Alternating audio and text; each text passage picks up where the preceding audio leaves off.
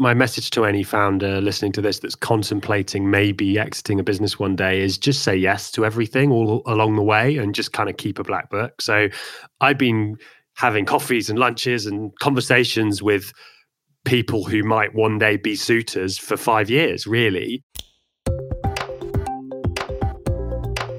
Hello and welcome to The Melting Pot. I'm your host, Dominic Monkhouse. The melting pot is a result of my hunger and curiosity for optimizing business performance, exploring corporate culture, customer addiction, and building high performing teams. It's full of advice from my guests, entrepreneurs, fellow business authors, and examples from some of my work over the last few years coaching the CEOs and leadership teams of some amazingly successful tech firms. The melting pot is my attempt to synthesize what I've learned along the way to help you build a highly scalable business and realize the potential of your life's work. If you enjoyed the episode, head over to monkhouseandcompany.com forward slash podcast to find today's show notes and more editions of The Melting Pot. While you're there, if you subscribe to the newsletter, you can pick up a copy of my new book, Plan B How to Scale Your Technology Business Faster and Achieve Plan A. Enjoy. Hello, today I'm talking with and learning from Robert Belgrave.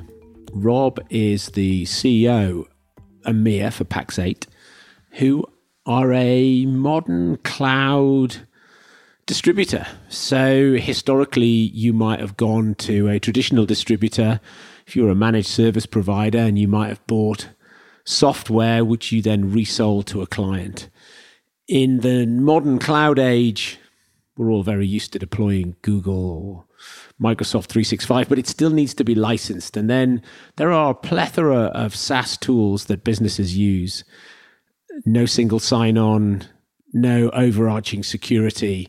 And so a company like Pax8 can provide all of that to a managed service provider to then them to create packages, bundles, deliver the solution that they need to their end clients so that they can run their business, provide the IT for their end clients to run their business. Rob was historically the founder and CEO at Wirehive, long-standing client of ours. And what I'm talking to him today about is how did they set Wirehive up to be acquired? So lots of the CEOs that I speak with, whether they be privately owned or venture capital backed or private equity backed, there's some sort of timeline. There's something around creating value over some time frame that they're looking to manage, looking to monitor.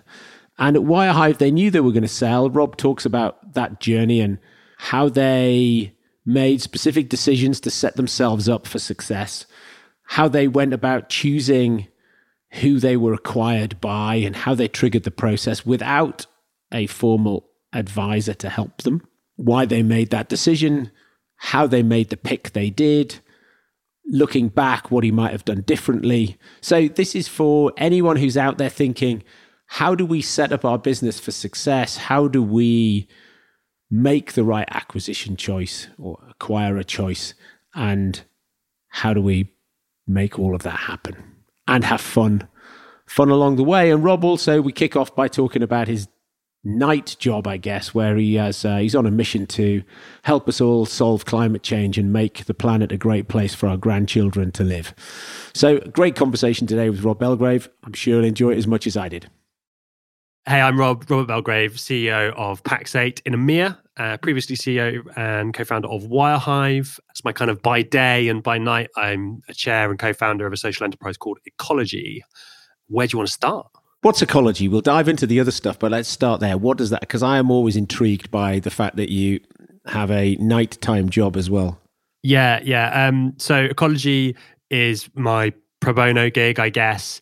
I helped the founding team set it up about two years ago, and it's a platform to help businesses and individuals fund the world's best climate crisis solutions, right? So that looks largely like reforestation, so planting trees in places where they have the most impact, or purchasing carbon credits through something that's called gold standard which is kind of an approval scheme for like making sure that they really are what people say they are. And we started it as a kind of subscription service largely aimed at consumers and so individuals and it's grown in an incredible way, uh, and now has vast numbers of businesses using it in all kinds of clever ways, doing things like planting a tree for every product they sell and I don't know, like AXA Insurance in Ireland offset everyone who insures their car with AXA using our platform and things like that. So it's sort of become this amazing sort of amorphous marketplace really for people who want to tackle the the climate crisis and do their part. And how many trees a day, a week, a month, a year do you plant? Good question. So it's because a lot of it is subscription based and it's growing so so incredibly fast we're planting about 100 100 to maybe 150,000 trees a day at time of recording. And that gets us to 30 ooh, I should have checked before we recorded 32 million today. Listener by the time you're listening to this it will probably be considerably more than that. When do you get time to plant all those trees that we uh, we work largely with uh, a specialist tree planting organization, a charity called Eden Projects, who are one of the best in the world at doing it. We also have some sort of local projects, uh, like we have a, a, place up in Scotland where we're doing some planting, and some places in different countries as well, which are smaller scale and higher cost than the Eden Project stuff. But some people really like to fund trees in their own countries rather than in the places that have the most impact. So we have a bit of a mix of, of planting partners. Where are trees having the most impact at the moment? So it's it's commercial, right? It's a it's a um, a factor of the economics. So the best bang for buck where you can plant trees right now is in places like Madagascar and Mozambique. Now there are a couple of reasons for that. The types of trees that you can plant there. So a lot of it is mangrove trees, which have a number of benefits above and beyond carbon sequestration because they have an amazing root system that houses an incredible diverse population of wildlife which is all part of the mix. So there's sort of a number of reasons why those areas and those species of tree are the most favorable. But i mean to, to give you an idea for us to plant a tree in the uk costs a couple of quid. To plant a tree in one of our planting sites in mozambique costs about 10p so you know it's about bang for buck really and giving you know the, we all share the same atmosphere. It doesn't matter where the trees are, right? It's like ultimately the the problem is a global one. So, you know, working with Eden, we've selected the sites where we feel we can help our customers get the most impact for their money. And of the clients that you work with, what is the most intriguing or humorous free tree for every product incentive that one of your customers is running? I wish I could tell like a sex toy story or something. That'd be much, much, more salacious, wouldn't it? Um, most funny. Oh God, I don't know if I've got anything humorous for you, but there's some really heartwarming stuff. Like a lot of stuff aimed at kids, who I think is fantastic. So we did a big partnership with Peppa Pig. Sorry to the parents who have that etched into their skulls. We were nothing to do with the theme tune creation, but we are helping teach your children about how to save the planet. I always feel with my kids that if Peppa Pig wasn't jumping in muddy puddles but actually emptying the dishwasher, then that would have been much more helpful. Well, now but, she well hey. now well now she's planting trees, so there we go. Um, but uh, we did a I don't know other really cool stuff. Uh, just one more example, we um, we did some work with ustwo, the world leading UK based game studio, created this beautiful game called Alba, uh, which is available on Nintendo Switch and other platforms, Steam for PC and things like that.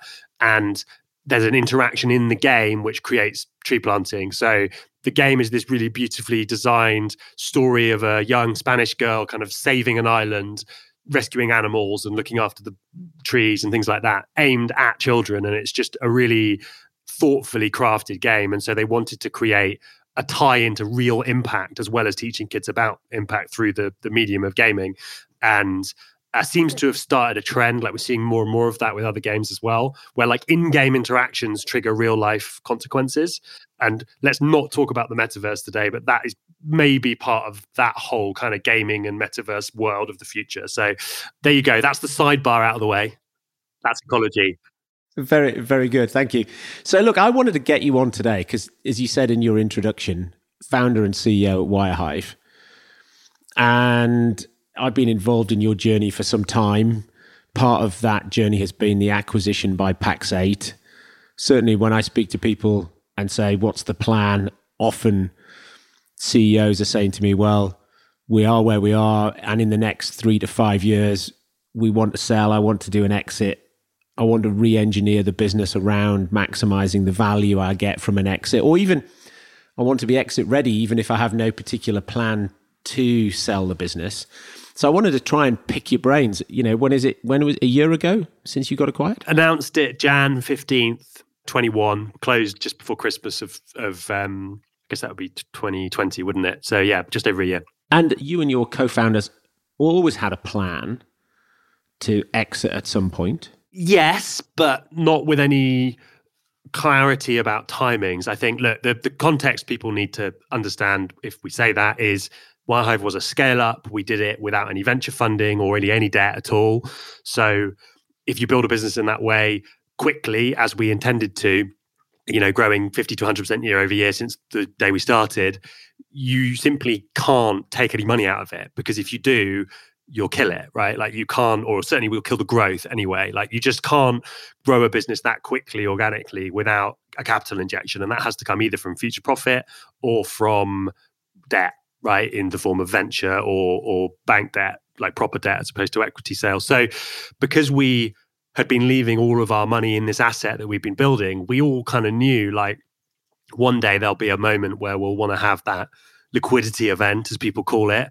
And realize some of the value of the asset we've built so that we can do things like buy houses and live enjoyable lives right as as everybody wants to so and you know it was a big punt for us because we all gave up fairly significant earnings capacity. I mean, I, I turned down a job for Google to run an engineering team in Zurich in my late 20s to set up Wirehive with my partners, which was fairly well remunerated, as you can imagine, compared to a scale up where you're sort of wondering if you can pay yourself another grand a year. So, so yeah, we did always sort of, we always knew like that's probably the path, but we didn't have like any really clear timeline or or catalyst for it. We just knew like when the time was right, it would probably feel right. And that is kind of how it played out for us.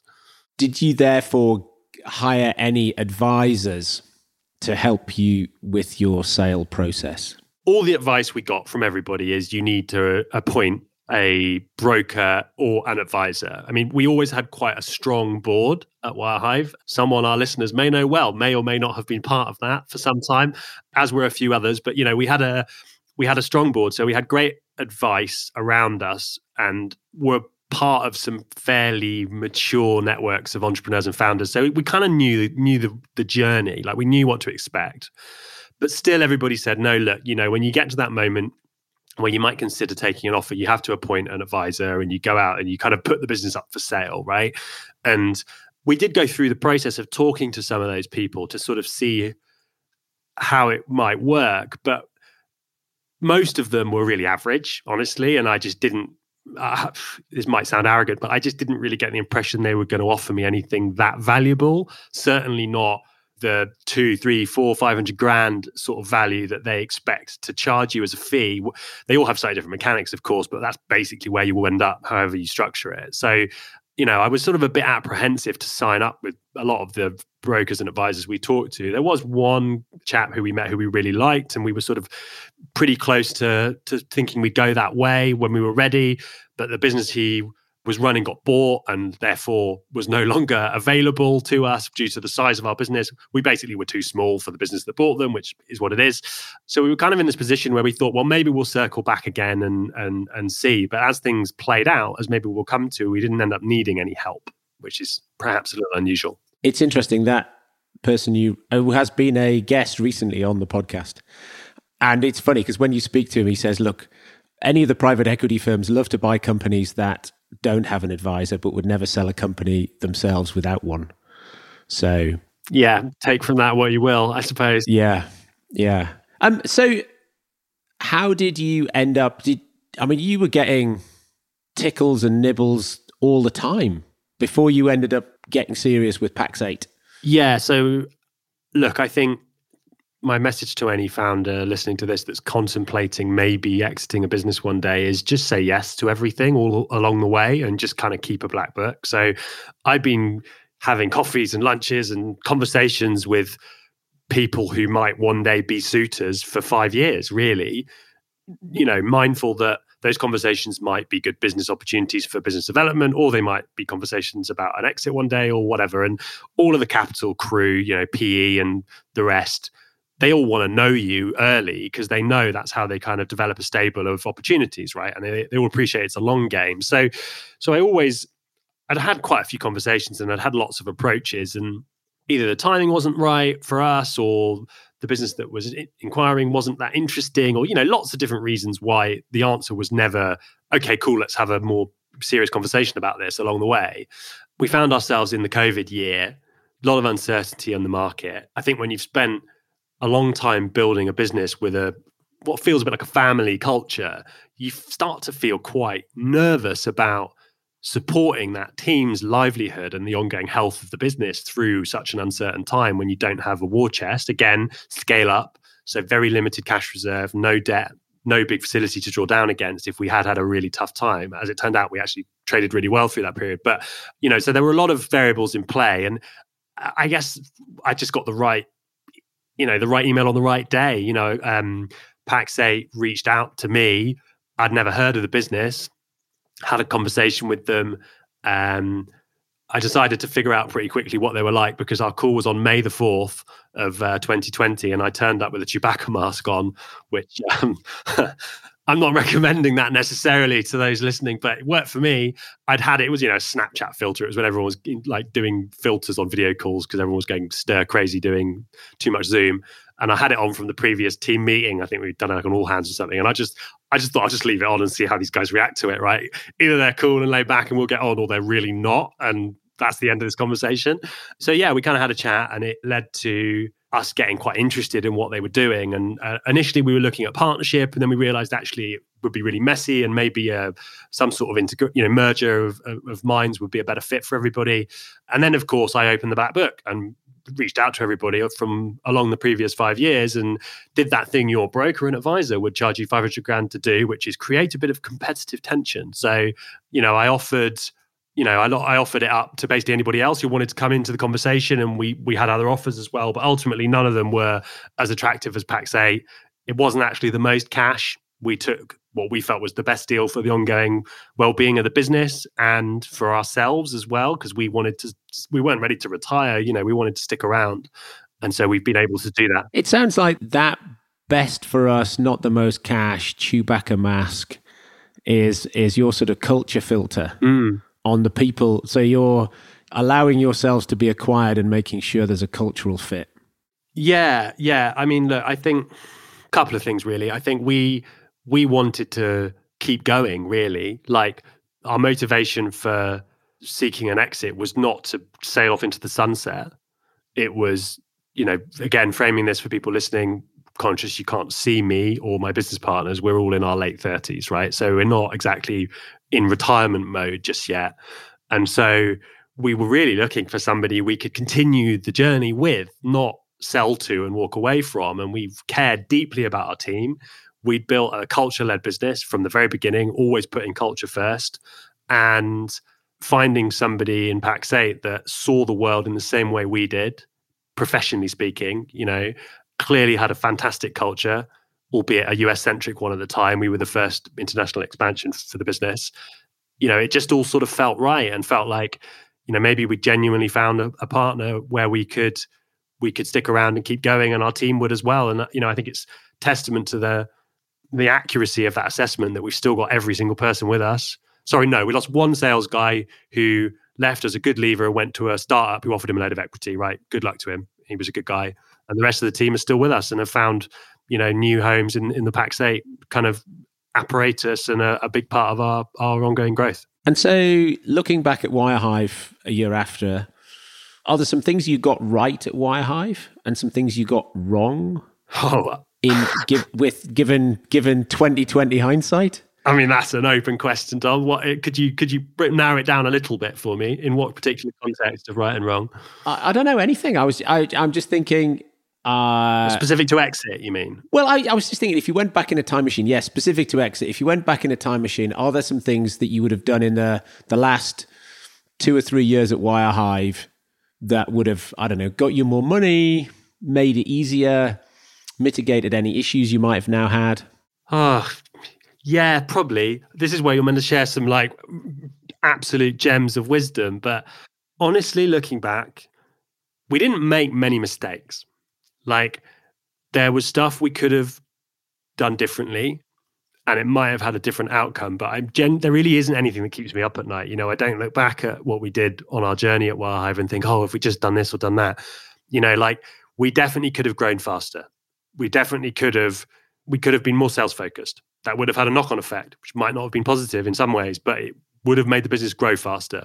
That would have made it potentially worth more, but maybe not to the person that ended up acquiring it, because actually, a big part of what they liked was the quality and the culture of the business, not just its revenue performance. So we sort of honestly this was this is a bit of a goldilocks story like we threaded the needle here we we built a business really balancing culture and purpose against profit and personal financial wealth uh, for the founders and managed to find a unicorn, you know, a business worth more than a billion dollars who valued all of those things as much as we did and was willing to pay handsomely not just to take that business on but to take its team on and its leadership on and make them integral parts of its future I, I can't tell you too many stories from fellow founders that sound like this one. So I suppose I feel, you know, what do I lie awake at night thinking? I, I feel grateful, really, because I know how much of this is luck as much as it is judgment and timing. And so what would my wisdom be? It would be be true to yourself, run the business you want to run. You know, maybe one day someone will want to acquire it, maybe they won't. You can't rely upon that happening. We never did. If we hadn't had an offer in 2020, Wirehive would still be trading successfully today. And I think the other thing I would say, looking back, that we always did was we always thought about structuring the business in a way that would make it attractive. As you were saying, well, you know, it's a Goldilocks story. We got lucky, blah, blah. Actually, I was thinking exactly that, which was that there was always a at least an annual review of where does this business want to be seven years out, five years out, three years out. What's the gap today? what's the product mix, who's the customer, what's the route to market. Only a couple of years ago, the whole business went through that transition from being basically a provider of hosting services on VMware to a public cloud consultancy and the cash flow implications that that you went through at the time to make that transition happen and then doing it on Azure which then drove the value to your acquirer. So there's a, there's strategic decisions that you then executed on extremely well. Yeah, it's all sounding like I'm. I'm just sounding really arrogant. Like, oh yeah, we did it all perfectly. Look, we made loads of mistakes. We learned from them. You don't get it all right, but in terms of the material, like substance of it, we ran the business really well. We had good advice. We were critical of ourselves when things didn't go the way we wanted them to, and we repaired them and and traded around it the Drucker quote, or at least he's attributed with it, like you know the whole culture strategy, strategy for breakfast stuff.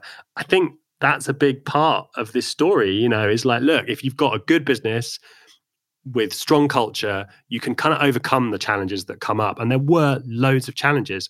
You know, we had to make redundancies once in the journey. That wasn't a fun three months and that hits you hard in a small culture orientated business.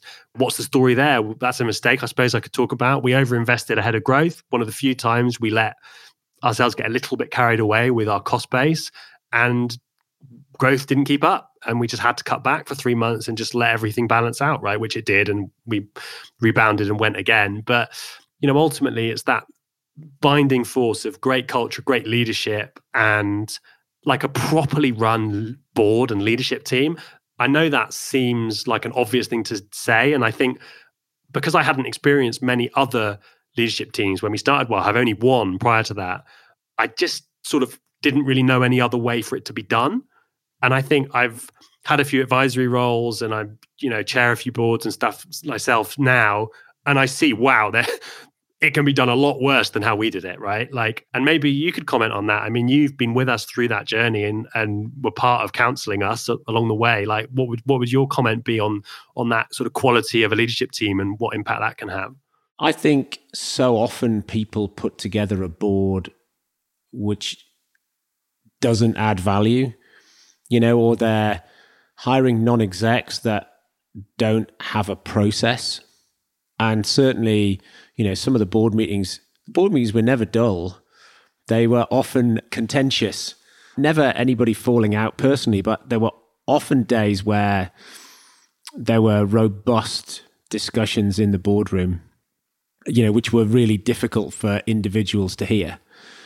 And I think that it's the quality of those discussions. So often when I'm working with clients or talking to prospects, you just get the sense that there's not enough conflict in the room. So if somebody says everything, everyone agrees. Everyone agrees, but nobody agrees. And there's not that robust discussion and fighting a way through to the best answer that then everybody agrees with.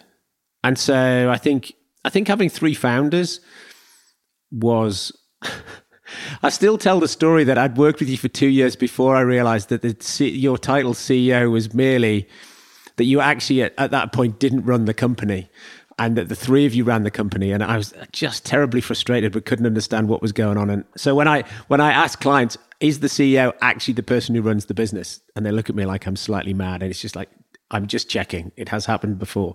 But once you got that structure. Democracy has its benefits. Sorry, go on. Yeah. And so we got once you got that sort of clarity of structure in place, I think um, I think that it was the robust discussions, right? Because some of the strategic change had implications for individuals and their egos. And you were able, the three of you were able to battle through that. So other companies at that point, you know, the founders get divorced or somebody falls out or somebody realizes they can't they can't play the new game.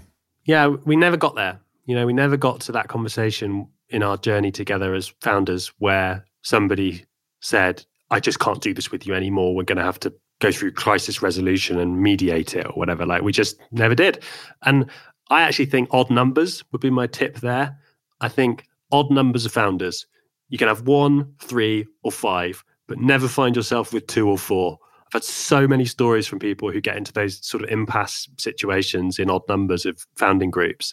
So I think if, you know, if when I start another business one day, I would stick to that. I'd do it on my own with majority stake, or I'd find two partners again. Five's probably a bit much, frankly, but I think three is a good number. And is there anything about the Pax8 journey that you weren't part of where you think, oh, that was really quite innovative or interesting that they did that and that's worked out well for them? Yeah, I mean, I suppose we haven't really framed what Pax8 is. So if you're wondering, or what Wirehive was for that matter. So maybe we like sold radishes or something. I mean, no one's going to know, are they? maybe we should go with that. It would be a more entertaining story. Yeah, look, I mean, so Pax8, I'll spare you what Wirehive was. You can go and look on wirehive.com if you're interested. But what Pax8 is today, which Wirehive is now part of, is the world's leading marketplace for IT professionals to buy, deploy, manage, cloud software, right? So Microsoft 365 and all of the other software that really every business requires today. So there's a plethora of SaaS in the world, whether it's your Zoom licensing or whatever, and businesses need a way to buy that in a modern, dynamic way that is not provided by the sort of legacy box shifters of old who want to sell you a toner on the same phone call as an office license, right? So Pax8 saw that change coming. They saw how SaaS was going to continue to consume the world and was founded by this guy called John Street, who's a fantastic entrepreneur. This is his third promoted business, so venture funded business. Previous two were, were very successful. And his bet really was that in the future, SaaS software will become so ubiquitous, it will be almost app store easy to purchase it if the right technology solutions emerge. And that's what we've been building really for seven years. And you know, I love that quote, which is like, if you're three years early, you're a lunatic. If you're one year early, you're a genius. Well, John was in lunatic territory. Like at the beginning, no one would fund it. He had to fund it himself from his own wealth and some, some, some angels that were basically saying, I think you're mad, but I trust you, so I'll invest. And it wasn't until about year five or six, really, where Pax8 found this kind of product market fit and scale. And since then, I've genuinely never seen a business grow like it. I mean, we're talking Uber levels of growth.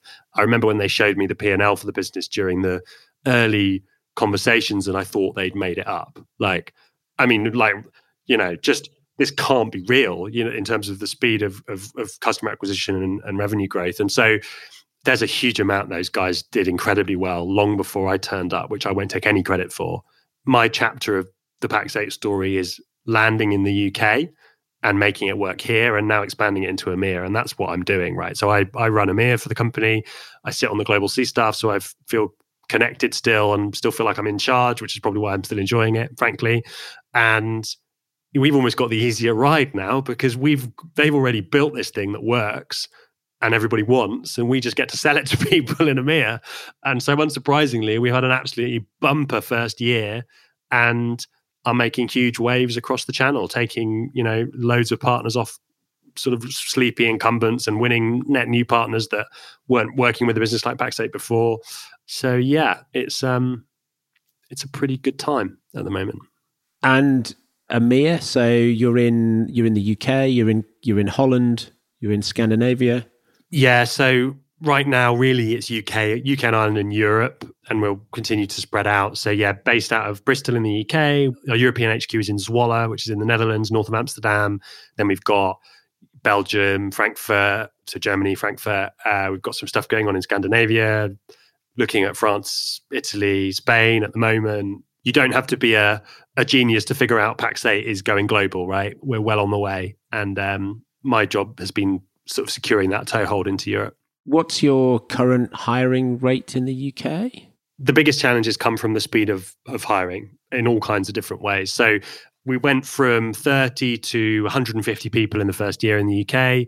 Uh, we'll probably double that again this year to 250, 260. So if you or any of your friends and family want a fantastic job in technology, sorry to plug, do look at pax8.com's careers page because we are hiring lots of people. We're growing the team aggressively. And, and I think what's hard about that is culture. Like, you know, there's you and I have talked many times about the Dunbar number and about the, um, which for those who don't know, is the uh, the number of people which a human can hold a meaningful first degree relationship with. It's it's a hundred. People debate, but basically it's a hundred, and you know we're past that number now, and so we're you know we're we're kind of getting into that scale where it becomes really really hard to keep culture on the rails if it goes wrong.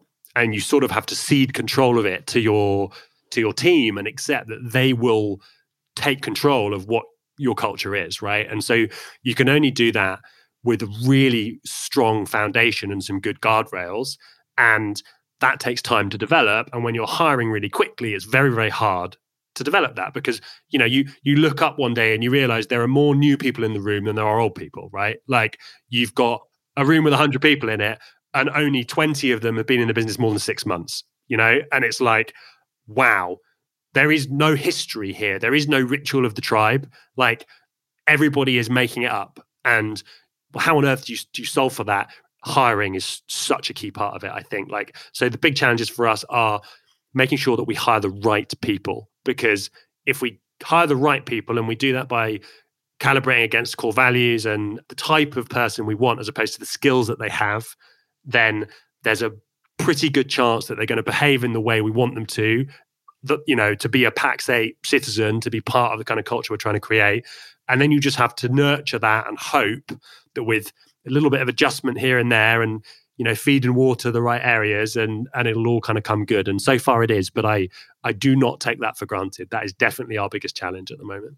And what is it you know now you wish you'd known earlier? Which often is when I ask that, people are thinking about their entire life. But you know, you've been on before talking about cryptocurrency.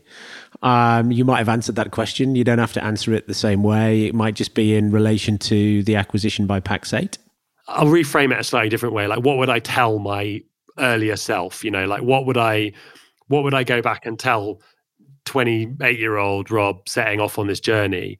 I would probably reassure me that a lot of the stuff I was really uncertain about was right. You know, your belief that culture is the guiding force in a business and is the most important thing is correct, right? Like you always think long term. You know, n- avoid short term decision making. Think long term. Think about the impact of the decisions you make and take pain in the short term for the longer term gain. I would share some of the amazing tools and systems and and this is just, this now will probably make some people gag but I really mean it you and others have shared along the way with me and the team. You know, I think having the right tools and and systems to run a business well is gold dust. So that's that's where I'll go. I'll say have the right tools to run your business properly, and that is a mix of things like EOS, all the stuff from scaling up, there's just an incredible toolkit of stuff out there. I'm just scratching the surface. I could reel off about 20 different things, right? But all of that stuff is so important to give you the structure to build a business that runs well and to challenge yourself and each other in your leadership teams to make sure that you are asking those difficult questions, you know, having those having that sort of constructive confrontation as you described it earlier, ultimately giving you what you need to spot problems before they really become irreparable and and head them off with your teams. So um, sign up with Dom. Yeah, there you go. I actually mean it. It's so I feel like a real knob saying that, but it's like, but it's true. Like you know, if find somebody like Dom, right? Whether it's him or somebody else, you need great leadership coaching. You need the right tools and systems to run business well. There you go. That's my my wisdom from the journey. And what uh, what's on your bookshelf? What are you reading? What's good? What would what, what do you think people should read? Amy Edmondson's Fearless Organization, most important book I've read in the last six months.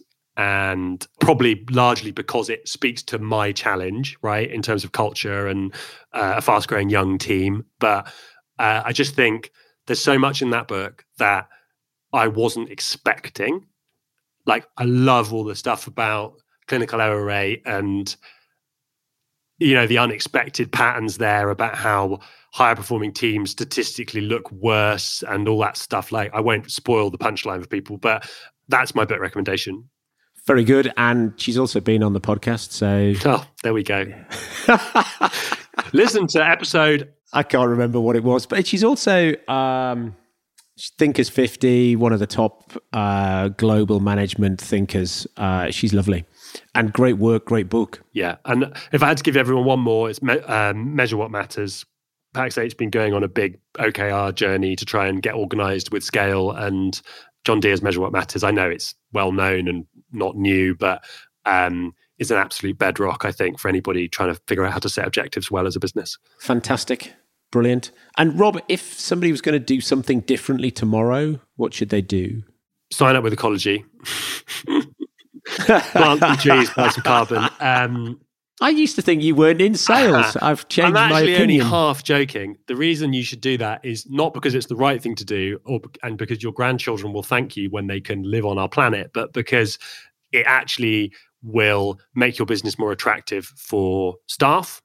It will help you keep the staff you've already got in an incredibly hot and competitive job market, and it will help with customer acquisition. So, taking my sort of plug off and t- telling you, you know, there is method to the madness here. Like, I think it's such an obvious thing every business should be doing right now because it pays for itself and it's the right thing to do. Like, how often in life is that true? Um, so there you go. That would be my one recommendation: is think about the ESG creds of your business, work them into your employer brand, work them into your customer proposition.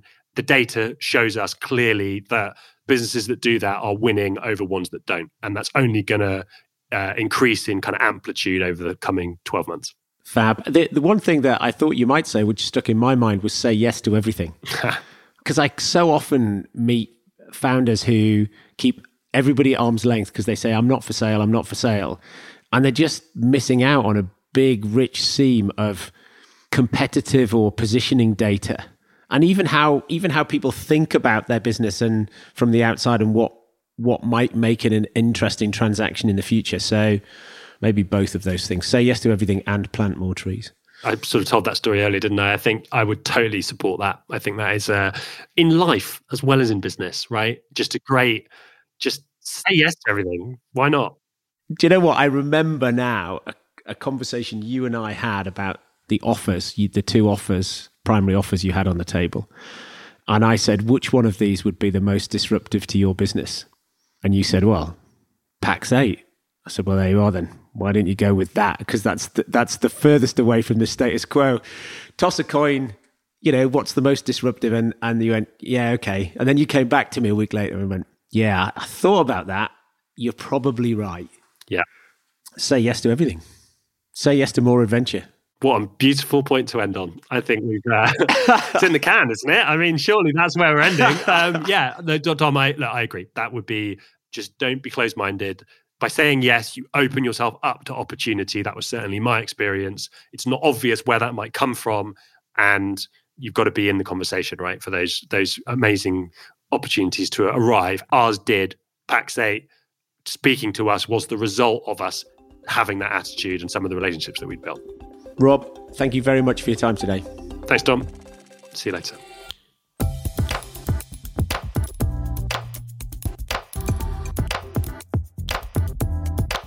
Thank you for listening. I hope you enjoyed that as much as I did. If you'd be kind enough to leave a review, it will really help other like minded entrepreneurs find this podcast and grow our community.